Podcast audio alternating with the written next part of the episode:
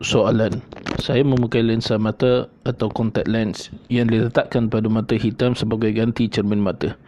Adakah sah wuduk mandi hadas besar seorang yang sedang memakainya? Jawapan sah wuduk dan mandi hadas besar orang yang memakai contact lens. Itu kerana bahagian dalam kelopak mata itu tidak mesti dikenakan air semasa berwuduk atau mandi hadas besar.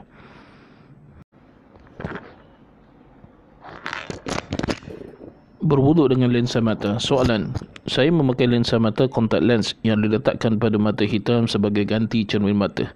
Adakah sah wuduk mandi hadas besar seorang yang sedang memakainya?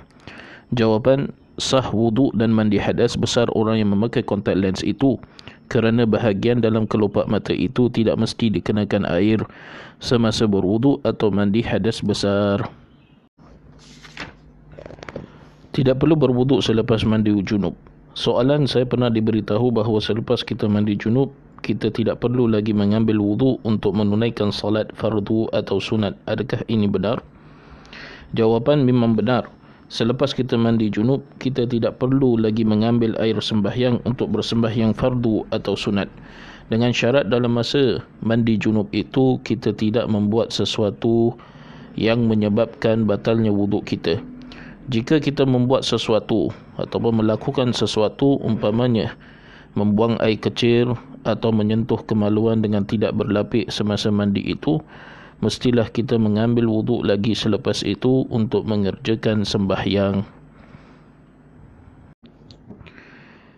Soalan adakah benar seorang perempuan janda yang bermimpi bersetubuh dengan bekas suaminya dikenakan mandi hadas besar keesokan harinya Jawapan, jika semasa mimpi itu terkeluar maninya, wajiblah ia mandi hadas besar.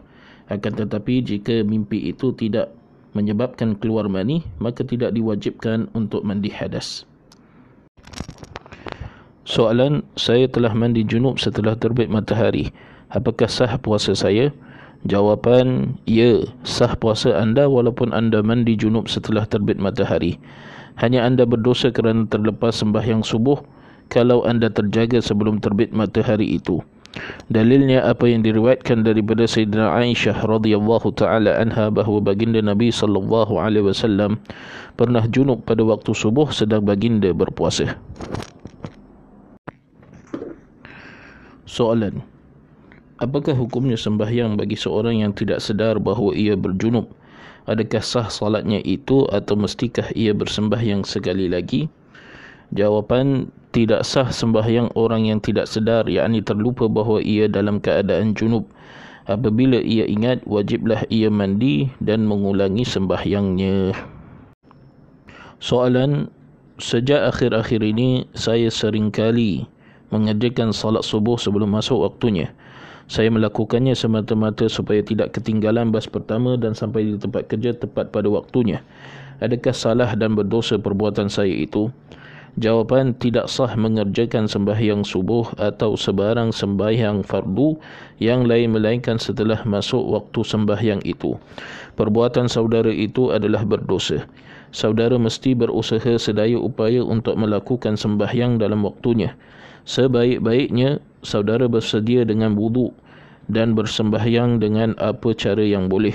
Setibanya saudara di tempat kerja, saudara hendaklah bersegera mengerjakan sembahyang itu. Jika masih ada waktu walaupun untuk satu rakaat sebelum terbit matahari sembahyang dikira tunai. Jika tidak dapat waktunya sembahyang itu dikira qada sahaja.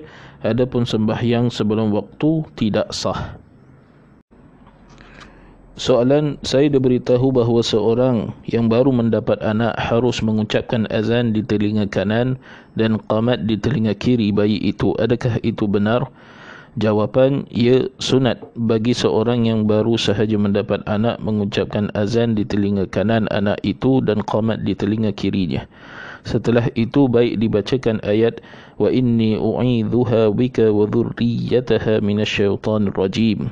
Maksudnya, aku mohon perlindungan untuknya serta anak-anak keturunannya kepada engkau daripada syaitan yang terkutuk. Amalan itu adalah berpandukan kepada sebuah hadis riwayat Abu Ya'la من ولد له ولد فأذن في أذنه اليمنى وأقام في أذنه اليسرى. لم تضره أم الصبيان. bermaksud sesiapa yang dikurniakan Allah dengan anak kemudian dia mengucapkan azan di telinga kanannya dan qamat di telinga kirinya nescaya anak itu tidak diganggu oleh ummus subyan syaitan yang khusus mengganggu kanak-kanak. Ini adalah juga sebagai harapan baik bahawa kalimat pertama yang terdengar oleh telinganya adalah kalimah tauhid